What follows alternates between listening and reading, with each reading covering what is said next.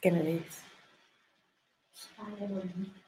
¿Eres fan de la NFL y de los videojuegos? Ingresa a www.maddenchallenger.com.mx y participa en el torneo virtual más emocionante de México. Podrás competir con gente del espectáculo, influencers, deportistas, comentaristas y ganar una consola de nueva generación entre otros premios. Regístrate en cualquiera de los tres torneos, demuestra tu garra y conviértete en el mejor. Amigos de Max Avance University, bienvenidos a esta nueva semana en donde estaremos analizando todos los pormenores de lo que ha sucedido en la NCAA, ya en el fútbol americano colegial universitario de los Estados Unidos. Ya están aquí también mis compañeros, el coach Ismael Azuara. Coach, ¿cómo está? Buenas tardes. Buenas tardes, Ian. Buenas tardes, Carlos. La verdad, muy contento nuevamente. Una semana más, una semana menos. Eh, pero bueno, pues en fin, así es esto. Y a divertirnos, que lo que queda es poco, y, pero es lo mejor que del año. Así es que, eh, pues preparado para platicar de lo que más nos gusta. Así es, coach Carlos Sandoval, también bienvenido, buenas tardes. Muy bien, gracias. Eh, ya estamos aquí eh, para analizar, ya como dice el coach, una semana menos, una semana más.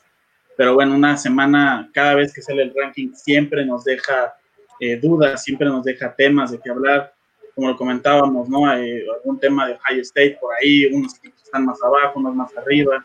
Siempre que salga el ranking, siempre va a haber algo de qué hablar. Bien, lo mencionas, la polémica que se desata semana a semana tras tras el ranking que brinda el comité para el playoff y que obviamente deja equipos pues, que no están de acuerdo con su lugar, equipos que crees que deberían estar más arriba, más abajo. También le damos este, un saludo, le mandamos un saludo a, Grecia que está ahí en la producción. Muchas gracias por hacer esto posible. Y recordarles, amigos, que aunque ya acabaron las inscripciones para el torneo Madden Challenger en México, aún pueden seguir los juegos, aún pueden llevarse este, algunos premios. Simplemente síganos viendo, sigan eh, ingresando a las plataformas de Máximo Avance, específicamente máximoavance.com, ahí están todas las informaciones sobre los juegos. La verdad es que se pone muy bueno. Yo he tenido la oportunidad de seguir por ahí algunos. Vi el juego de Arturo Carlos el otro día. No es tan bueno, el jefe no es tan bueno. Entonces, este, pero vale la pena, ¿eh? vale la pena. Entonces, por favor, si pueden, apóyenos, nuestros patrocinadores o caritas, en el torneo Madden Challenger MX. Y como les digo, toda la información está en las diferentes plataformas de Máximo Avance específicamente en máximoavance.com. Y si quieren, vamos dándole la información que vamos a estar analizando esta semana. Dos temas importantes eh, que la verdad, eh, pues qué bueno que tenemos la oportunidad de tocarlo en esta semana, porque bueno, no muchas veces, o más bien es la primera vez que se pueden tocar un tema de esta naturaleza y es el caso de Sarah Fuller, esta pateadora del equipo de los Commodores de Vanderbilt, que se convirtió en la primer mujer en tener participación en entrar a un juego y jugar, no solo en División 1, eso ya había sucedido con Stacy Nida y en, con los New Mexico Lobos, sino que en una Power 5 Conference, es decir, una de las cinco conferencias más importantes de la NCAA. La verdad es que es un momento importante, es un momento histórico. Eh, comentábamos de repente fuera del aire que, que no debería de ser tan extraño y no debería haber sido la primera mujer. Afortunadamente ya lo fue, creo que sí creo que abrirá puertas para, para otras mujeres que tengan el talento para hacerlo, pero me parece que deberíamos de haber hablado de esto mucho antes porque se tiene el talento para hacerlo. Así que, coach, me parece que están haciendo historia ya en la NCAA, ¿cómo vio el, el hecho? Sí, la verdad que fue, fue un momento histórico. Eh, qué, qué, bien que las chicas estén ganando espacios en el fútbol, que antes era, bueno, pues un dominio prácticamente al 100% de los varones, pero no, cada, cada vez las chicas empujan más fuerte, cada vez tienen más, más eh, eh, argumentos para pedir una oportunidad dentro de el fútbol americano colegial. Y qué bueno, yo encantado, a mí me, me hubiera gustado verla eh, patear por lo menos un intento de gol de campo. sabemos que su rango no es muy grande porque es la primera vez que patea un balón ovoidal, entonces eh, eh, hubiera sido interesante verla, hubiera sido más, más interesante el aplaudirle los primeros puntos de su carrera, pero bienvenido, bienvenido a este cambio, bienvenido el 2020 que nos ha traído un montón de malas noticias, pero también noticias agradables como, como la, el debut de esta chica Ian. Así es, Carlos.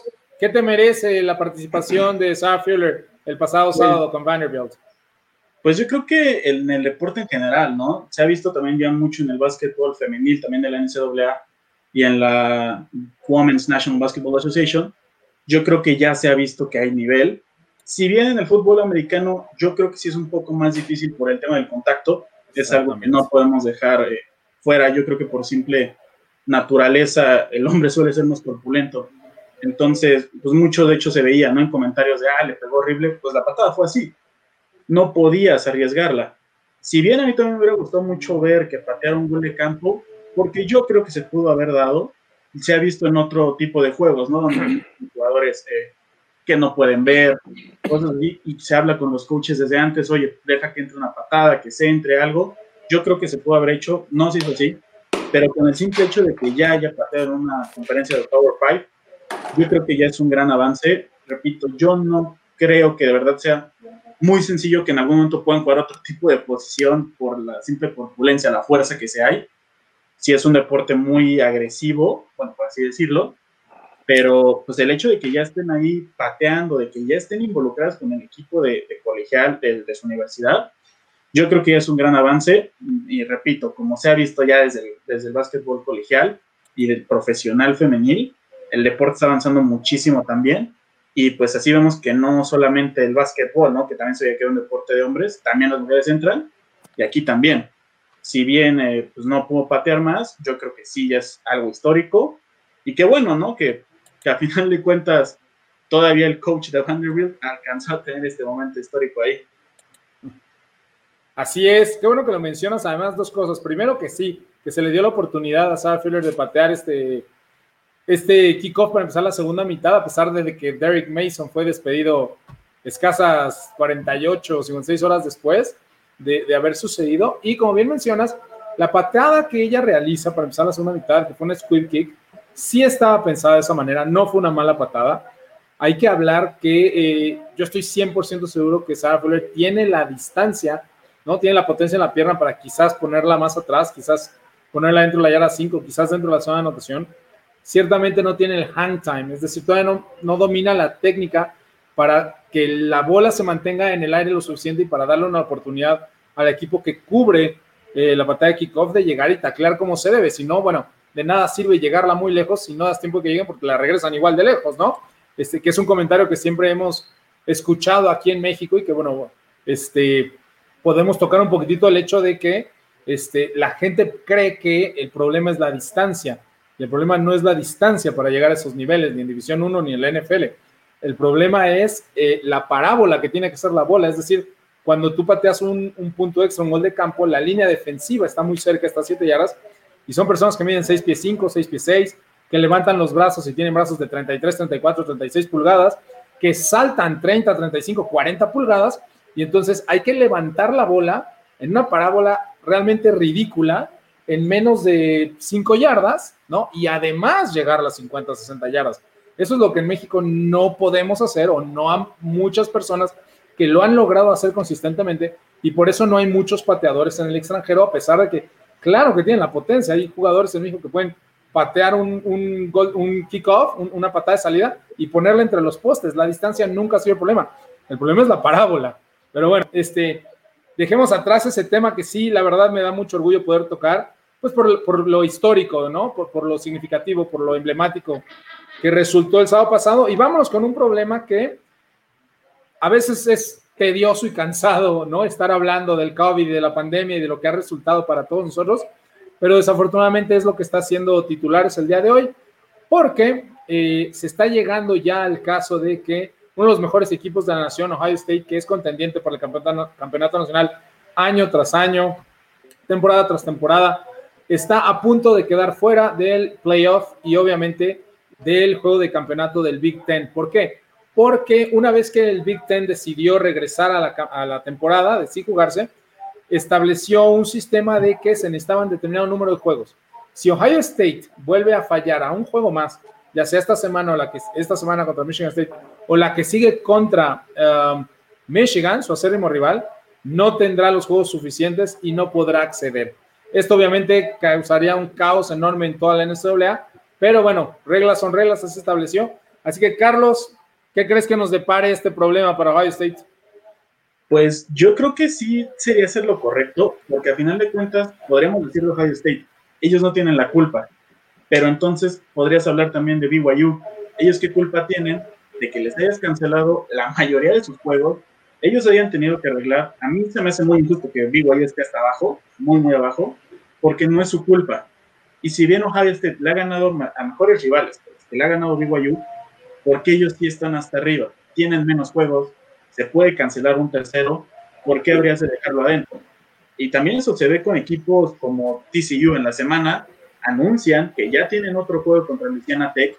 Es ahí donde se ve cómo a pesar de que ellos no tienen la culpa, su conferencia les permite hacer otros juegos para recuperar. Ohio State, si les llega a cancelar otro juego, yo sí creo que sería justo que no los dejen entrar a playoffs, justamente por eso, porque si ellos no tienen la culpa, hay otros equipos que no tienen la culpa y también lo están pagando.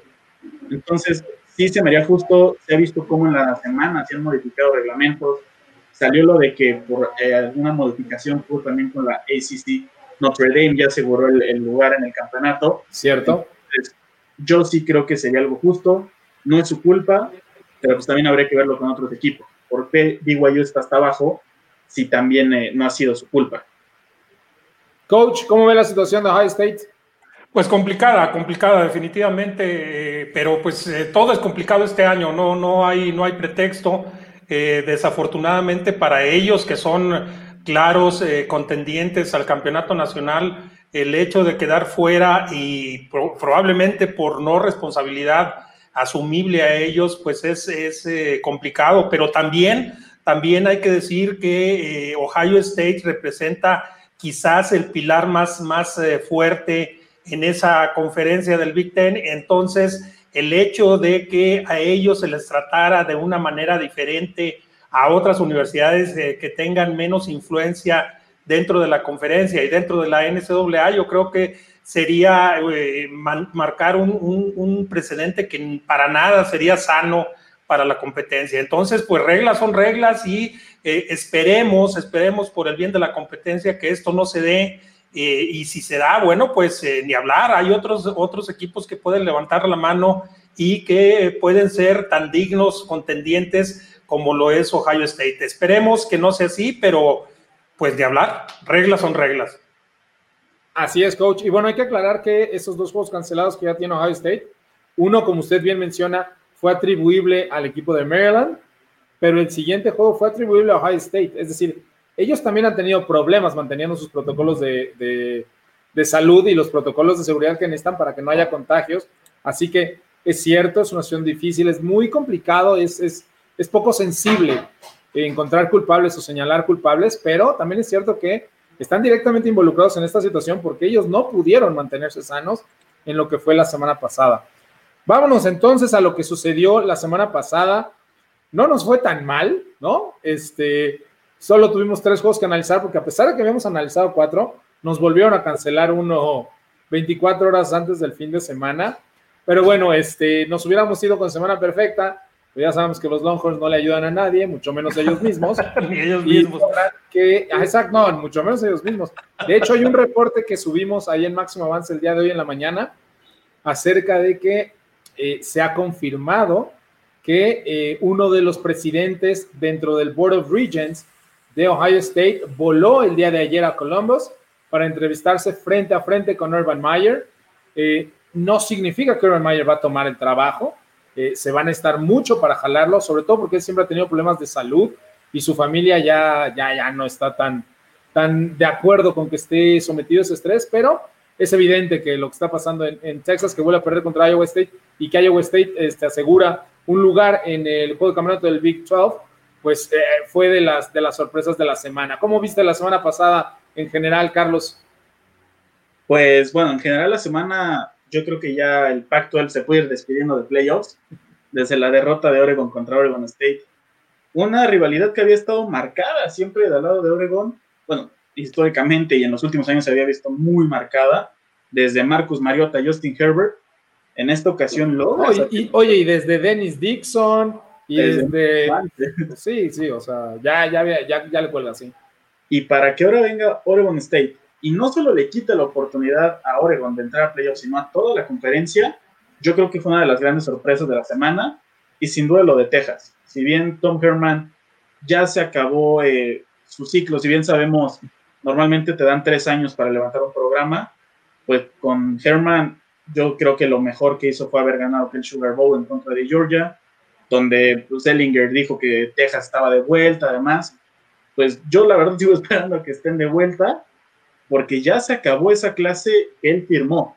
La clase de Ellinger llegó con él, fue la primera que él firmó, llegó como una de las mejores, eh, se esperaba muchísimo de ellos, y al final de cuentas no lograron hacer nada. No hay que quitarle mérito a Iowa State. Un gran equipo, Matt Campbell se está viendo como nadie lo esperaba.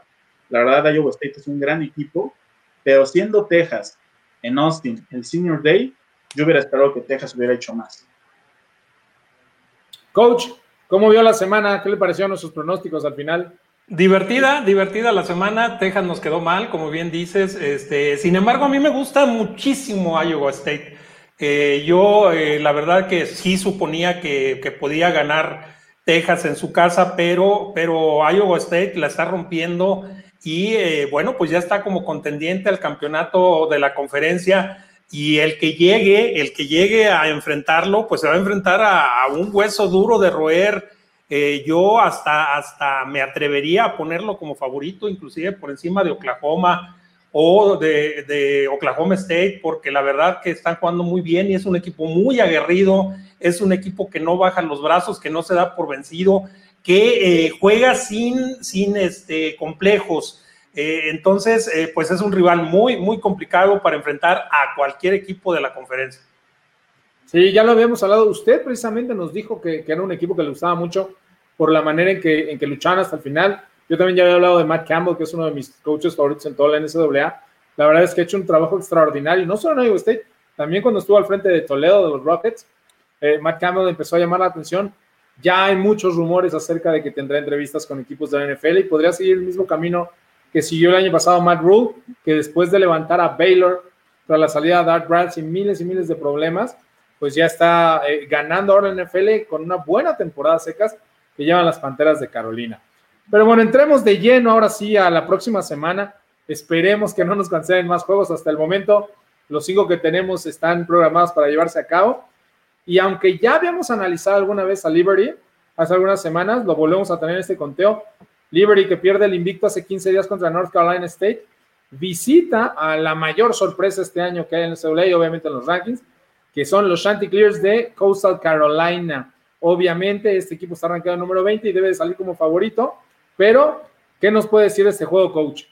Bueno, pues que los, eh, las flamas del Liberty eh, vienen de una, de una gran victoria sobre la Universidad de Massachusetts eh, y 45-0. tuvo una muy buena actuación. Malik Willis, quien ha tenido una gran temporada con más de 2.000 yardas, 20 touchdowns.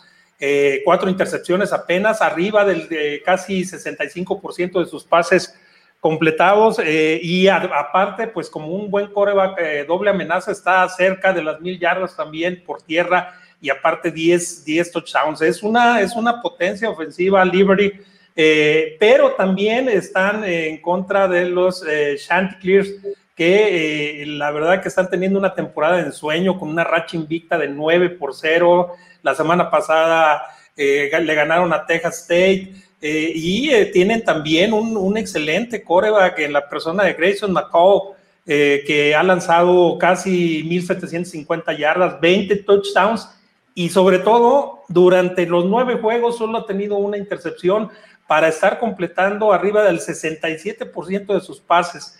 Eh, también tienen eh, a su corredor CJ Marabo, sí.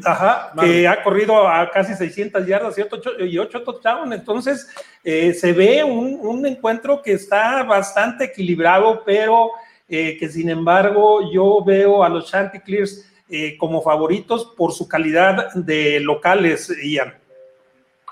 Carlos, ¿qué opinión te merecen estos equipos?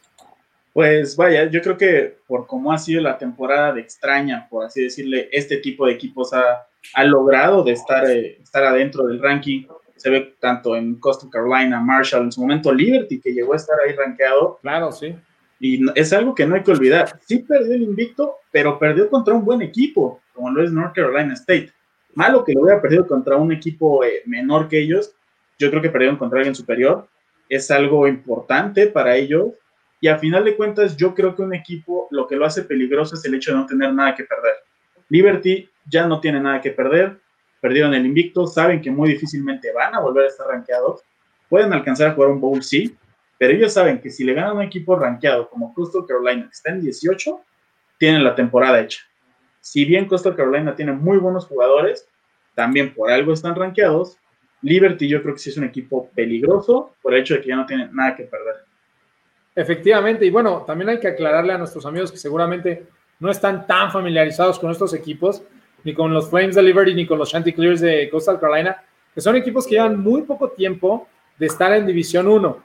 Eh, me parece que Liberty, bueno, no me parece, Liberty empezó competencia en el 2017 en División 1 y los Chanticleers en el 2018. La verdad es que no han tenido mucho producto de exportación por lo joven del programa, pero este, bueno, cuando está ya el primer, el coach Ernesto Alfaro, que es la verdad uno de mis ídolos aquí en el Coach de México, le mandamos un fuerte abrazo hasta allá, hasta el TEC Guadalajara, este, y sí, bien lo dice, Hugh Freeze es uno de los genios de, del fútbol americano ofensivo. Habíamos mencionado que Hugh Freeze es el personaje en el que está inspirado la película de The Blind Side, el coach eh, de la high school de Wingate. No era Bert Cotton, era Hugh Freeze, el coach que coachó a, este, a Michael Orr allá en, Memphis. Y eh, desde luego, como bien mencionas también, Carlos, yo creo que a pesar de que es en casa de, de Coastal Carolina, yo voy a poner al final como favorito a Liberty. Creo que la figura de Hugh Freeze va a ser importante para este resultado. Y bueno, como les decíamos, tienen muy poco tiempo de haber llegado, tienen pocos productos de exportación hacia la NFL, pero es más bien por lo joven del programa. Me parece que el producto más importante de Coastal Carolina sería Josh Norman, ¿no? el cornerback que fue seleccionado por las Panteras de Carolina y que luego pasó por Washington y por varios equipos. Y creo que el jugador más importante de Liberty podría ser Antonio Gandhi Golden, que apenas salió hace un par de años en el draft, este receptor de cuarta ronda. Así que bueno, obviamente por lo joven de los programas y por su reciente iniciación en División 1, eh, no tienen tanta gente de renombre, pero bueno, seguramente será un buen juego. Vámonos al número 2. Estos equipos que han tenido problemas ya con ciertas suspensiones son los Cougars de Washington State, Wazuka visita el Coliseo de Los Ángeles a USC a los Trojans.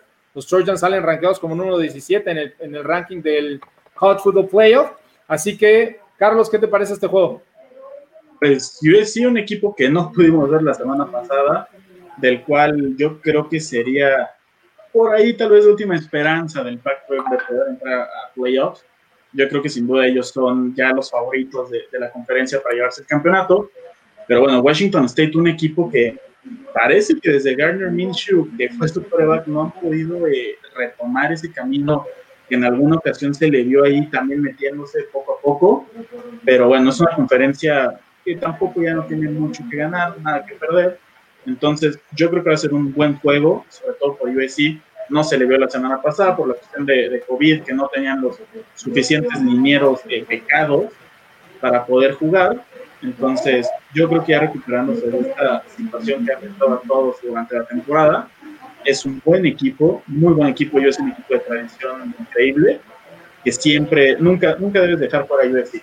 Washington State no ha sabido cómo levantarse ya en un par de años han estado ahí, han estado ahí, pero no logran cerrar bien. Entonces, yo creo que sin duda es un juego que, que USC debería poder llevarse en el Coliseo. Coach, USC Washington State. No, los claros favoritos son, son eh, los, los troyanos de, del sur de California. Como bien dice Carlos, eh, eh, Washington State ha batallado después de la salida tanto de Garner Minshew como del coach Leach. Mike Leach. Este, eh, y, bueno, pues ahorita tienen números muy, muy discretos. perdón, Jaden Laura eh, apenas arriba de 500 yardas en toda la temporada, cuatro touchdowns. tiene menos del 60% de, sus pases completos. su corredor, Dion McIntosh, apenas tiene 200, menos de 250 yardas terrestres y dos touchdowns. Eh, son números muy, muy discretos eh, los de los Cougars de Washington State y bueno, comparado con eh, lo, que está produciendo los Troyanos del sur de California con al mando de, de Kedon Slovis, que ya casi tiene mil yardas, tiene cinco touchdowns, que está completando arriba del 70% de sus pases, que tienen un buen corredor en la persona de Marquis Step, eh, que ha tenido buenas actuaciones, aunque tampoco para aventar cohetes, ¿verdad? Este, y su cuerpo de receptores, que no es de los mejores del país, pero que son muy solventes. Entonces yo pienso que eh, es un claro favorito, en este caso, los troyanos del sur de California, que finalmente toda esta conferencia pues ya está, eh, eh, ¿cómo se llama? compitiendo para sí misma, pues, porque desde hace varias semanas, independientemente de que Oregon haya perdido en su clásico contra Oregon State, era muy, muy, muy complicado de que se les considerara como favoritos para el playoff. Entonces, eh, pues yo creo que eh, USC, después de la, de la derrota sorpresiva que tuvo Oregon, se levanta la mano como el claro favorito para llevarse la conferencia del Pac-12 Tienes toda la razón. A mí me parece que el único que podría medio hacer ruido medio, ¿eh? no, no estoy diciendo que se alcanza a meter, son los Huskies de Washington, que, que, han hecho un muy buen papel en los últimos años. Incluso se metieron al College Football Playoff hace tres años. Y como bien lo mencionan en el juego, este, yo sí creo que esto se puede salir de manos. La verdad es que la nueva era que ha empezado Nick Rolovich, que era el head coach de Hawaii, ahora el nuevo head coach de Wazoo, de Washington State, este, ha estado complicado, a pesar de también tener una inclinación ofensiva, como lo era Mike Leach, pues las cosas toman su tiempo y tendrá que reclutar a su estilo de jugadores. Y, también han tenido muy mala suerte porque su mejor jugador, Wazoo no es un equipo que pueda reclutar estrellas, eh, eh, le cuesta trabajo, están de verdad muy cerca de Alaska, no es broma, están muy cerca de Alaska. Entonces, su mejor jugador se llama Max Borghi y no ha podido jugar un solo juego esta, temporada, aunque ya regresa para jugar contra USC. Bueno, entonces esperemos sea un poquito mejor. Y, este, y como bien lo menciona, coach, la ofensiva de USC con este con el ofensivo con Graham Harrell, que se quedó después de que sale Cliff Kingsbury, solo duró como seis semanas al frente de la ofensiva de los troyanos, este, que no han tenido todas suyas Kidons Lobbies este año en la vía aérea, pero bueno, con este fenomenal ataque terrestre, con tienen dos jugadores que fueron cinco estrellas. En la figura de Stephen Carr, que venía de California. En la figura de Marquis Step, que usted ya lo mencionó, que viene del estado de Indiana. Y tienen a un eh, senior de quinto año, a Babai Malepae, que viene de Hawái, de donde es Nikolovich. Y, y, bueno, han mantenido el ataque terrestre fuerte para estos troyanos que no nos acostumbraron a esto el año pasado porque estaban con, con el air raid de Kenneth Lovis y Graham Harrell. Vámonos al juego número 3, si les parece. Esperemos que se pueda llevar a cabo. Ohio State, los Buckeyes, que ahorita lo que están rezando es simplemente que los dejen jugar contra un equipo de Michigan State que dio la sorpresa la semana pasada y derrota al otrora invicto Northwestern, que había hecho lo propio una semana antes contra Wisconsin. El juego será en East Lansing, en Michigan, y eh, estaremos, como decimos, esperando que no se cancele porque ha habido muchísimos problemas en el caso de Ohio State. Carlos, ¿qué dices de este juego? Pues eh, como bien comentas, ¿no? Yo creo que ahorita lo que más espera es Ohio State es que se pueda jugar. Sabemos y saben que en caso de que lo lleguen a cancelar, pues ya se hablaba, ¿no? Al inicio del programa de la posibilidad de que descalifiquen Ohio State por la cantidad de juegos que ha perdido. Michigan State ha tenido buenos resultados esta temporada. Si bien no es la mejor temporada de Michigan para nada, ellos hicieron lo que tenían que hacer, van y le ganan a Michigan, pero Ohio State, siempre digo, Ohio State por algo es una potencia, por algo tiene siempre muy buenos corebacks. Si bien Justin Fields eh, es su último año, no, no, olvidar lo que pasó con el coreback, que ya tenía Texas eh, amarrado, dijo que no, no se iba para Texas, y de repente termina en Ohio Queen State. Queen Ewers. Es un coreback, es un equipo que siempre va a estar ahí, que siempre va a ser una potencia. Desde aquel primer año que lo metieron a playoffs, sabían y se vio, ¿no? Desde ese año que con su tercer coreback fueron campeones nacionales, ese es el corazón que tiene un equipo como Ohio State. Se va Urban Meyer, pero Urban Meyer deja a un coach que él ya conocía, que él sabía que tenía la capacidad, como Ryan Day. Entonces, yo creo que sin duda alguna Ohio State, si es que los dejan jugar, si es que pueden jugar, debería llevarse este partido sin problema alguno, a pesar del resultado que ya comentabas de Michigan State, de haberle ganado también un gran equipo como Northwestern. Coach, ¿qué espera de este encuentro? Michigan State, eh, a, mí me gusta, digo, desde hace muchos años yo sigo a los espartanos de, Michigan State. Eh, la semana pasada me dio mucho gusto que le hayan ganado a Northwestern para eh, mejorar su, su récord. también Northwestern como que no se la creyó estar en el top 10 y, y de repente, pues nomás duró una semana. llega y se enfrenta a un, a un equipo que en el papel era, era eh, de, menor, de menor poderío y, pierden 29-20. Entonces, pues, eh, perdón, no hay que descartar, perdón, a estos a estos espartanos de, Michigan pero digo, se van a enfrentar a una potencia. Yo creo que lo que es Alabama, Clemson y, Ohio State están en otra liga. yo no me atrevería a poner a Notre Dame en, esa categoría, pues. Yo tampoco.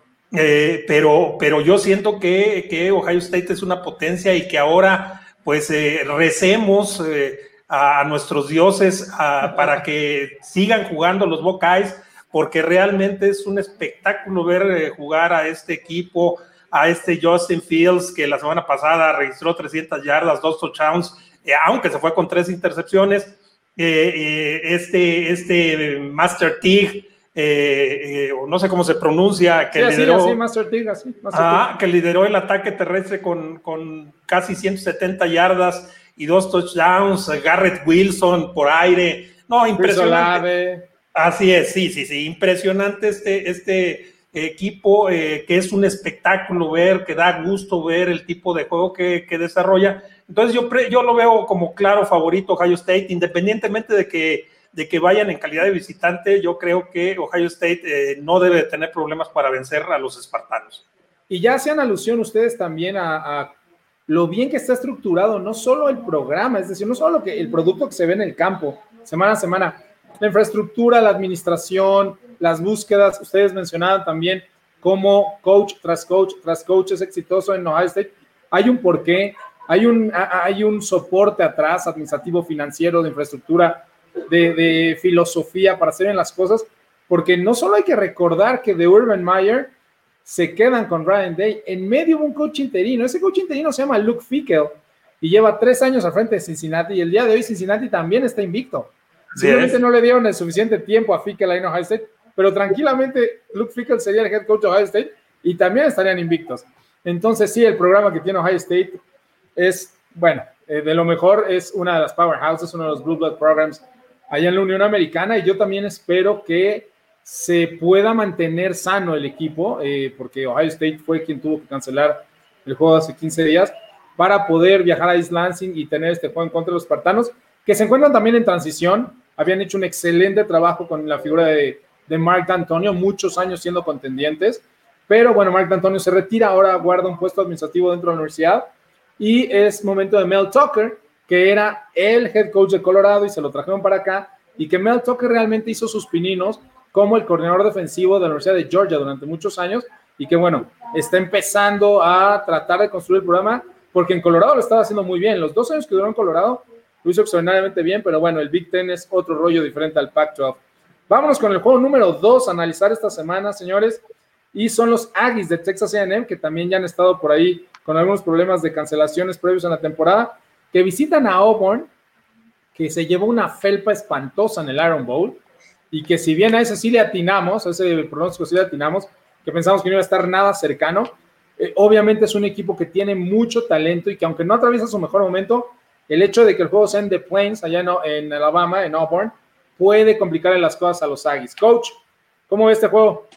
Eh, es, es, un juego que va a ser, va a ser cerrado, pero yo pienso que Texas A&M debe de aprovechar su calidad de, equipo top 5 eh, eh, y, venir, bueno, tiene una racha ganadora de seis, de cinco juegos eh, al hilo con victorias. Entonces, yo creo que este, este envión anímico que trae el equipo y la posibilidad muy cercana de que en algún descuido de alguno de los, de los top 4 que están metidos en, en la carrera por los playoffs, ellos se puedan meter. Entonces, eh, definitivamente yo, yo siento que eh, Texas A&M tiene el extra, tiene la motivación extra para, eh, para enfrentar a estos, a estos, ¿cómo se llama? Tigres de Auburn que pues van a tener que reponerse del, de la arrollada que le puso el, el Tide de Alabama pues la semana pasada. Y eh, yo pienso que eh, si bien es cierto que va a estar cerrado el juego, eh, sin duda me inclino por, por estos Aggies de Texas A&M que tienen a Kellen Mond como un gran líder, perdón, y que pues no, no con seguridad, porque nada se puede asegurar, ya lo hemos visto a lo largo de la temporada, pero eh, probablemente pueda eh, encabezar a su equipo para conseguir una victoria ya en Alabama. Carlos, ¿cómo es este encuentro? Pues ya lo mencionaba, ¿no? Queda en modo un coreback que parece que tiene una eternidad jugando en Texas AM, pero bueno, también lo decía en el coach, este equipo de Texas AM está en el lugar soñado, en el lugar en el que si al rato pierden Notre Dame de una forma muy fea contra Clemson, tal vez ellos podrían meterse si, Notre Dame pierden el campeonato del ACC, porque bueno, eh, la única derrota que tiene Texas AM contra Alabama, y ellos van y le ganan a Florida, bueno, reciben a Florida y les ganan. Esa es la, la, victoria que los tiene rankeados en el número 5 de la nación. Ya lo comentaban. Es un equipo que en cualquier descuido se puede meter. Si bien el Auburn, el simple hecho de ser un equipo de la SEC, de las cinco mejores conferencias de la nación, y ser un equipo con el simple hecho de que se llame Auburn, con eso sabes que te puede dar la sorpresa. Si bien fueron arrollados la semana pasada contra Alabama, yo creo que alguien, Auburn va a buscar a alguien quien les pague los platos rotos. Bo Nix para mí sigue siendo un buen coreback, que en cualquier momento te puede dar ese chispazo, pero al final de cuentas Texas A&M ya encontró, yo creo, el ritmo que estuvieron buscando durante toda la carrera de Kellen Mond en Texas A&M. Parece que al fin lo encontraron. Yo también me inclino por los Aggies y con la espera de que puedan, eh, con, una, con un descuido de un equipo de arriba, colarse, que puedan meterse, y yo sí creo que sería un equipo que lograría incomodar a alguno de los cuatro de arriba. Sí, a mí me parece eso es eh, de las pues de las historias a seguir más importante rumbo a la recta final de la temporada. Hay un escenario posible, incluso hasta probable, dependiendo de, cómo veas la situación, en que Notre Dame termina con una derrota contra Clemson en el campeonato del ACC. Clemson termina con una derrota, la que ya sufrió contra, contra, eh, contra Notre Dame precisamente. Texas AM termina con una derrota e incluso Alabama podría sufrir una derrota. No van a dejar fuera a Clemson y Alabama con una derrota, lo veo muy difícil.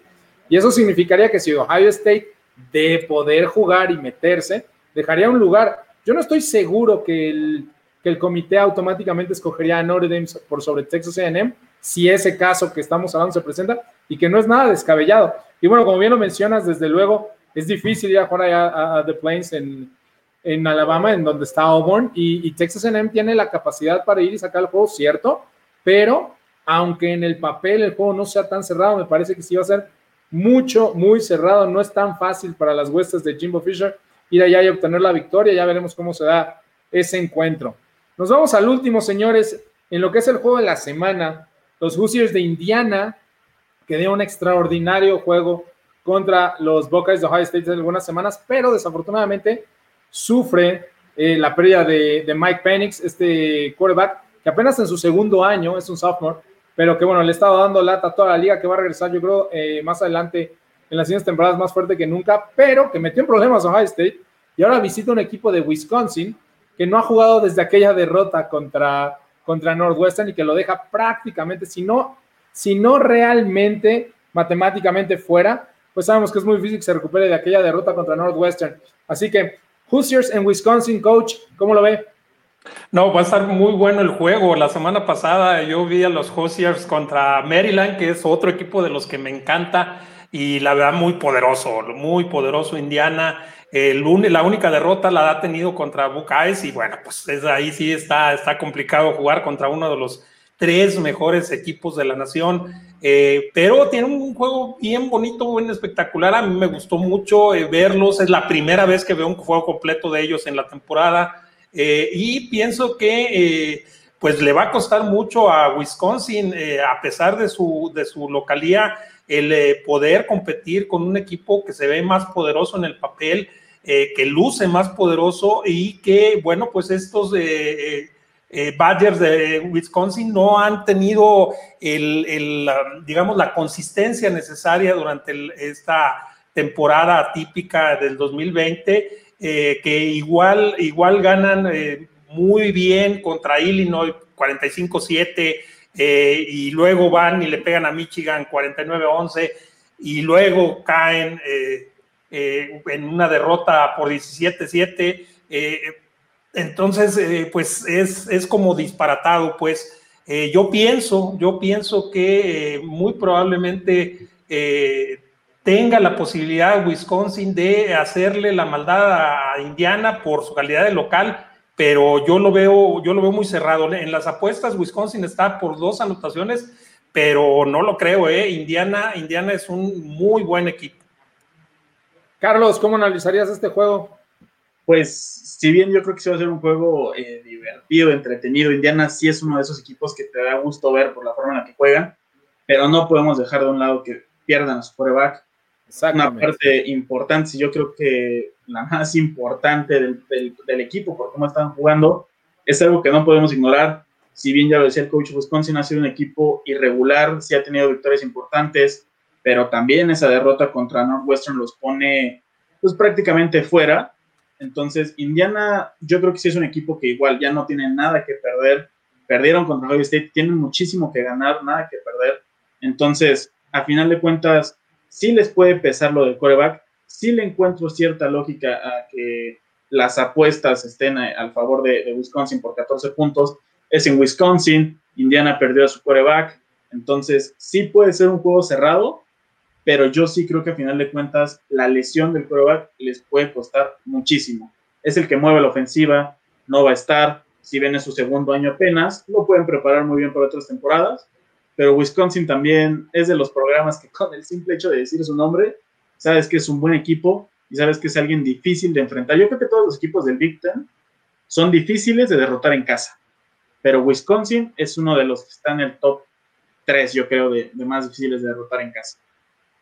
No, y bien lo mencionas, la verdad es que sí creo que la salida de, Mike Penix le va a doler muchísimo a la ofensiva de Indiana. Eh, el jugador que lo va a reclutar es un buen prospecto, bueno, ya no es un prospecto, es una realidad, ¿no? Pero bueno, Jack Tuttle. Jack Tuttle viene de California y fue reclutado por, por USC. Él fue un recluta cuatro estrellas.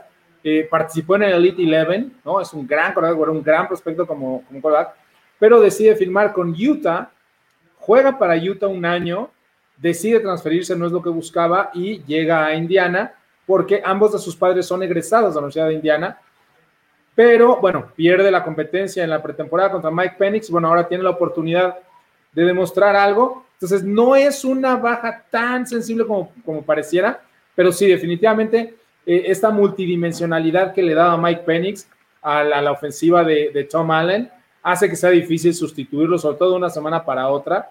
Y creo que independientemente de lo bien que juega eh, Indiana, de los sólidos que son sobre todo la defensa, el ataque terrestre de Wisconsin y eh, esperemos que ya regrese eh, Graham Mertz. No sé si está en el threshold, en, ese espacio de los 20, 21 días para poder volver a jugar, ya lo podremos tener de vuelta. Así que creo, como ustedes, que a pesar de que Indiana es el ranqueado número 10 y Wisconsin es el 18, eh, al final los Badgers se impondrán. Entonces, vámonos finalmente con esta última sección para la que muchos de nuestros amigos nos hacen favor de seguirnos y nos envían los comentarios. Vamos con los pronósticos. La verdad es que vamos bastante bien la temporada. Estamos cerca del 70% de aciertos. Así que bueno, agradecemos la confianza que ponen nosotros si es que nos hacen caso. Y, bueno, tratamos de estudiarle y de meterle ganitas a esto para echarles la mano. Entonces, a ver, con el quinto juego de la semana, Liberty visita a Coastal Carolina. Coach, pronóstico. Eh, yo pienso que los Chanticleers se llevan este, este partido y se lo llevan por siete puntos y va a ser altas. Altas, ok. Carlos. Yo igual me quedo con Coastal Carolina. Si bien Liberty puede ser un equipo peligroso, Coastal Carolina está teniendo una temporada en sueño. Se quedan invictos, pero también creo que puede ser un juego cerrado. Igual me quedo por siete puntos. Yo también creo que este es el mejor juego de la semana en cuanto a lo parejo de los juegos. Eh, y, eh, pero yo sí voy con Liberty. Yo sí creo que, que, no vuelven a caer después de esa derrota contra North Carolina State.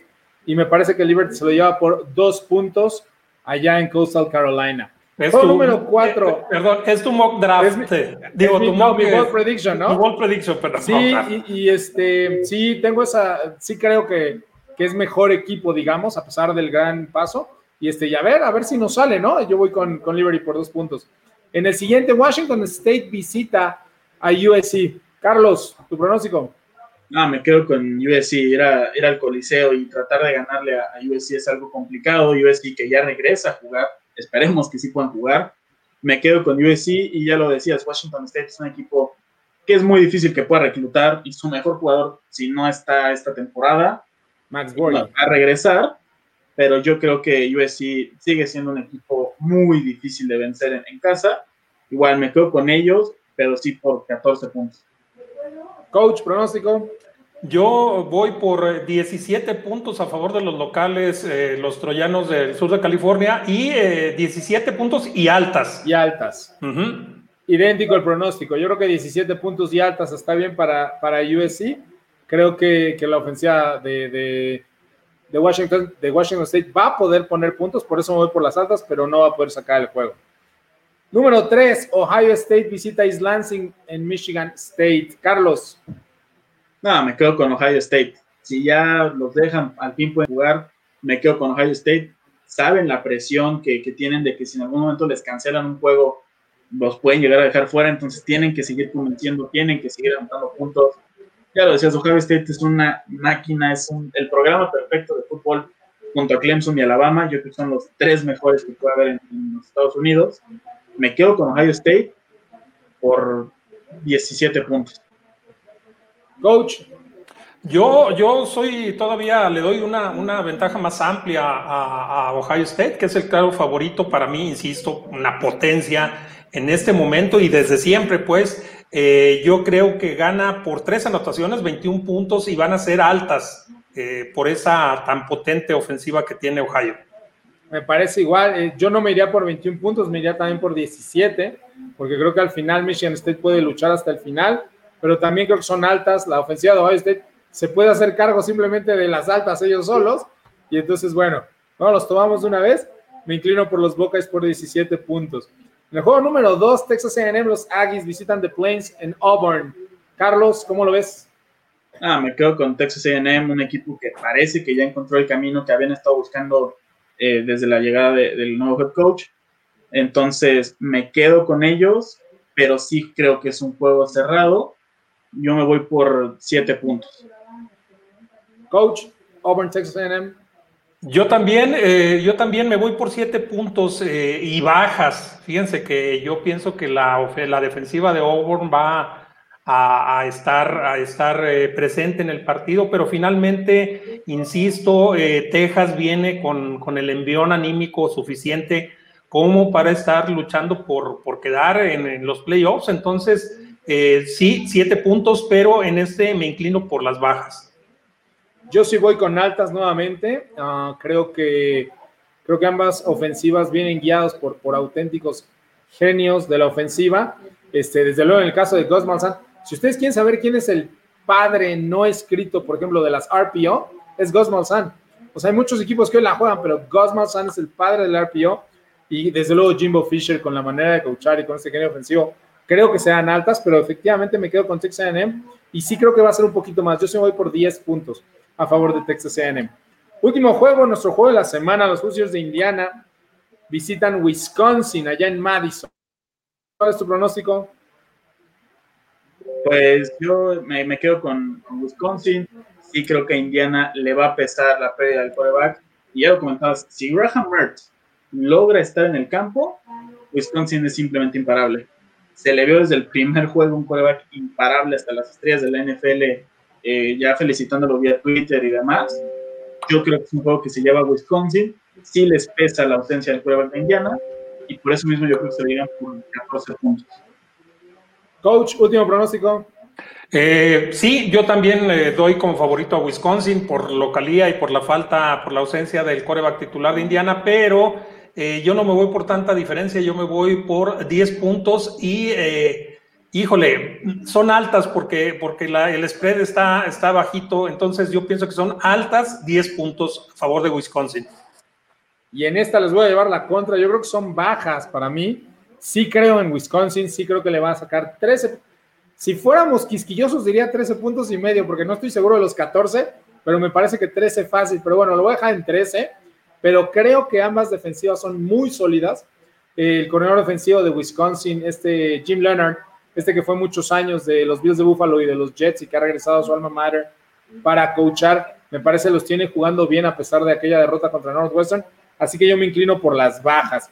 Y llegamos a la última sección de nuestro programa, coach, a ver si nos hace favor de, irnos leyendo ahí las preguntas de nuestros aficionados, de toda esta gente que nos hace favor de acompañarnos semana a semana, que ya empezamos a tener nuestra pequeña comunidad.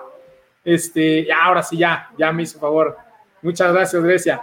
Dice, a chicas mayores de 14 no gusta mucho el deporte de contacto, según estadísticas deportivas, pero siempre hay las que tienen características físicas adecuadas y el carácter. Muchas gracias Indira Guzmán, que como siempre se conecta. Eh, te mando un abrazo y un beso desde, desde aquí, desde Máximo Avance. Y sí, efectivamente, yo, yo comentaba este, fuera del, del, micrófono que eh, me parece que ya podría haber mujeres en ciertas divisiones, no en División 1, pero en ciertas divisiones jugando otras posiciones que no sean pateadoras.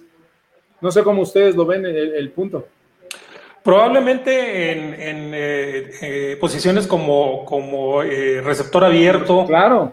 Este, sí puede, sí puede beneficiarse de la elasticidad y de la, y de la agilidad que, que tienen por, por, de manera natural las mujeres. Entonces, sí, definitivamente, nada más habría que trabajar en la velocidad porque también los, los corners son ah, muy mañosos.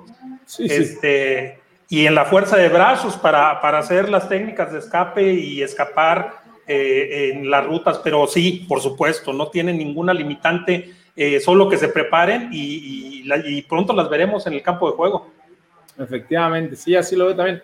Este, nuevamente un saludo al coach Alfaro, que créanme, he tenido muchas la oportunidad de, de no solo de compartir sus conocimientos, que son súper vastos, sino de enfrentarlo de una, de una sideline a otra y este, una de las mentes más brillantes de, nuestro país, el coach Alfaro, un saludo, y nos, recordaba de, no dejar atrás a Hugh Freeze con Liberty en ese juego número 5. No sé si por ahí llegó algún otro mensaje, me parece que ya no. No, no, esta semana estuvo los demás son, No, y los demás son saludos. Así Entonces, este, de verdad, muchas gracias, muchas gracias por el apoyo. Eh, estamos haciendo nuestro granito de arena, ¿no? Eh, que es lo que nos apasiona al coach, a Carlos, a mí, de llevarles eh, pues todo lo que sucede. Ahí está nuevamente el College Football Playoff Rankings. Este es el de esta semana, están los primeros 15 equipos y como decíamos, en el número 5, el Texas A&M, que está esperando que alguno de ellos tropiece. Yo estoy casi seguro, no lo puedo apostar, pero casi seguro que Notre Dame debe de caer en el juego de campeonato contra, contra Clemson, ya con un Trevor Lawrence y con la línea defensiva completa. Y podría, no creo que suceda, pero tampoco es descabellado pensar que Alabama podría perder el juego de campeonato. Ya ha sucedido antes y eso dejaría a Alabama con una derrota, Northern con una derrota, Clemson con una derrota y desde luego el caso en concreto de Texas A&M, Ohio State podría estar fuera porque no juega los juegos necesarios y entonces se armaría un súper, súper caos. Veo un poquitito más difícil la situación de Florida, simple y sencillamente porque Florida pierde en el enfrentamiento directo contra Texas A&M. Igual no estamos descartando nada, pero sí me parece que ya está un poquito más afuera que el resto. Eh, les mando un saludo, compañeros, muchas gracias este, por acompañarme esta semana nuevamente. Coach Ismael, sus últimos comentarios. Eh, pues eh, dos cosas. No hay que descartar a Notre Dame, que sabemos que no es para nosotros el favorito, pero si le llega a ganar a Clemson, Clemson ah, fuera y entra Texas A&M. Entonces también hay, hay que, hay que ver ese, ver ese, escenario. Y bueno, también mandarle un saludo a mi, a mi muy admirado y querido amigo, el coach Ernesto Alfaro, este, siempre al pendiente de las transmisiones. Muchas gracias, este, coach, de verdad, de todo corazón. Sí, sí, sí, eh, mi maestro, la verdad, en el fútbol americano, en el lado ofensivo. Este, y bueno, amigos, eh, eh, gocen el fútbol americano. Ahora tenemos fútbol americano desde el miércoles. Al ratito va a jugar el COVID Bowl entre Pittsburgh contra, contra Baltimore. Este, después el jueves, mañana jueves va a haber. ah, no, mañana no, no, hay, no hay fútbol americano de la NFL. No, se pasó a martes. Se pasó al martes, sí, sí, sí. Este, bueno, pero viernes, sábado, domingo, lunes y martes va a haber fútbol americano. Entonces, gócenlo, por favor. Ya se está acabando esto. Esto es lo mejor y eh, les mando abrazos, bendiciones, síganse cuidando, por favor. Muchas gracias. Nos vemos la semana que entra. Carlos. Pues ya no nos queda esperar a ver si los juegos que analizamos se logran eh, llevar a cabo esta semana. Esperemos que sí, esperemos que Ohio State ya no tenga problemas y pues como lo dice el coach, ¿no? disfrutar de lo que nos queda de fútbol. El college football se nos está acabando, si todavía nos queda un poquito más de NFL. El college football ya está en sus últimas semanas pues disfrutarlo y agradecerle a ustedes que está aquí y Gracias, les agradezco mucho, compañeros. Unas gracias también enormes a Grecia, que está siempre ahí en la producción y que hace posible que nosotros podamos llegar a, hacia donde nos estén observando o escuchando. Muchas gracias. Les recuerdo también que sigan en todas las plataformas de Máximo Avance, específicamente en máximoavance.com, todo lo referente al torneo Madden Challenger. Um, pues sí, nos llegó el último del coach Alfaro. Dice, gracias por sus palabras. Gracias a usted, coach. Estoy de acuerdo con que Clemson, Alabama y Ohio State están en un nivel diferente. Entonces, ¿qué opinan de Notre Dame? Este, entró la última pregunta. Este, yo, yo creo que eh, en lo personal, Notre Dame tiene o sigue teniendo un poco de problemas por los altos niveles académicos. Cierto que recluta un altísimo nivel, pero eh, es difícil que puedan obtener el tipo de jugadores que obtiene los otros tres que ya mencionamos, Clemson, Alabama y Ohio State, y eso lo pone un poquito atrás. A mí lo que me gusta mucho en Notre Dame es eh, la solidez del programa, lo que ha logrado ya Brian Kelly después de tantos años. Hay que recordar que Brian Kelly también construyó un programa de Central Michigan, los Chippewas, del que nadie sabía y de que nadie se enteraba. Y fue, fue Brian Kelly quien lo, lo lleva a un estatus de prominencia, así decirlo, antes de llegar obviamente a Notre Dame. Y este, y claro, desde luego, creo que, creo que un juego lo puede, lo puede sacar Notre Dame, ya lo mencionó también el coach, y podría darle la campanada a Ohio, pero, pero siendo sinceros, creo que a Notre Dame le costó mucho trabajo a Boston College, a Notre Dame le costó mucho trabajo a North Carolina, este, ha jugado muy bien, y Book ha aumentado su, su proyección rumbo al draft, pero siendo sinceros, equipos como Ohio State y Alabama le pasan por encima al que sea, o sea, le, Alabama va a Georgia y le pasa por encima a Georgia, y Alabama va a Florida y le pasa por encima a Florida, y le pasa por encima a Auburn, y es cierto que de repente por ahí tiene algunas derrotas una al año, y de repente las cosas no salen mal, de repente es Ole Miss, de repente es Texas A&M, pero, pero los equipos como Ohio State y como Alabama y, Clemson, generalmente, como, dice la línea, no estoy muy de acuerdo, pero, pero viene el caso, dice, los buenos equipos ganan, los extraordinarios equipos cubren la línea, ¿no? O sea, le sacan los 21, 25, 27 diferencia. Este, no sé cómo vean ustedes la comparación que hace el, estimado coach Alfaro. Pues eh, la verdad que yo veo a Notre Dame, como siempre, eh, un poquito sobrevaluado eh, en las, en las clasificaciones, en los Power Ranking. no descarto que pueda ganarle a Clemson, pero sin embargo le costó el mayor trabajo ganarle a Clemson sin Trevor Lawrence y sin algunos titulares defensivos. Entonces, ya en igualdad de condiciones, en una final, no sé, no sé si tengan los argumentos para ganarle a Clemson. Y una vez si pierde contra Clemson, eh, eh, es probable que salga de, los, cuatro mejores en el playoff. Entonces, eh, yo pienso que sola, la, solamente la única forma de mantenerse ahí es ganando a Clemson, pero lo veo muy difícil. No sé qué opinas tú, Carlos. Sí, Notre Dame yo creo que es un equipo que está ahí, siempre está ahí a media tabla, como se le dice, ¿no? Es un equipo que siempre está a media tabla ahí, no aspira yo creo a más, siempre empieza lento, se le vio que empezó muy lento contra Boston College, North Carolina, y eso a final de cuentas es algo a considerar. Les costó muchísimo trabajo ganarle un Clemson en, Notre Dame, aparte fue en su casa, sin Trevor Lawrence contra DJ Uyagalelei. Sabemos de la calidad que tiene Trevor Lawrence, pero sí, equipos como Alabama, Ohio State y Clemson son equipos que inclusive yo creo que tienen una facilidad para reclutar mayor que los demás, son equipos a los que tú te vas porque ya sabes que tienes un pie dentro de la NFL. Eso es lo que hace que ellos recluten más fácil. Y esos equipos, yo creo que al rato, en unos dos, tres años, los que se les puede unir puede ser un equipo como Miami. Miami tiene todo para poderte reclutar por el simple hecho de la ciudad en la que está. Sí, es un gigante dormido. Pero Notre Dame, yo creo que es un equipo que no lo podemos meter en la élite del fútbol colegial. Sí es un equipo de, tab de media tabla cumplidor que siempre va a estar ahí. Yo no creo que tan sobrevalorado como lo es Michigan, pero sí está ahí siempre peleando, siempre va a estar en la discusión. Pero se vio en aquel playoff en el que lo metieron, como no, no merece estar dentro de los mejores cuatro. Clemson.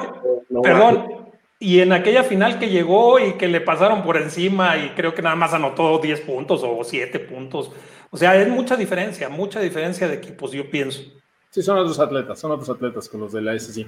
Pues muchas gracias y sobre todo gracias al coach Alfaro que, que siempre está ahí al pendiente de nosotros. Gracias a todos ustedes desde sus casas. Muchas gracias a, mis compañeros por, por hacer posible este programa y gracias a toda la producción de Máximo Avance. Esto fue Max Avance University. Nos vemos la próxima semana. Gracias a todos.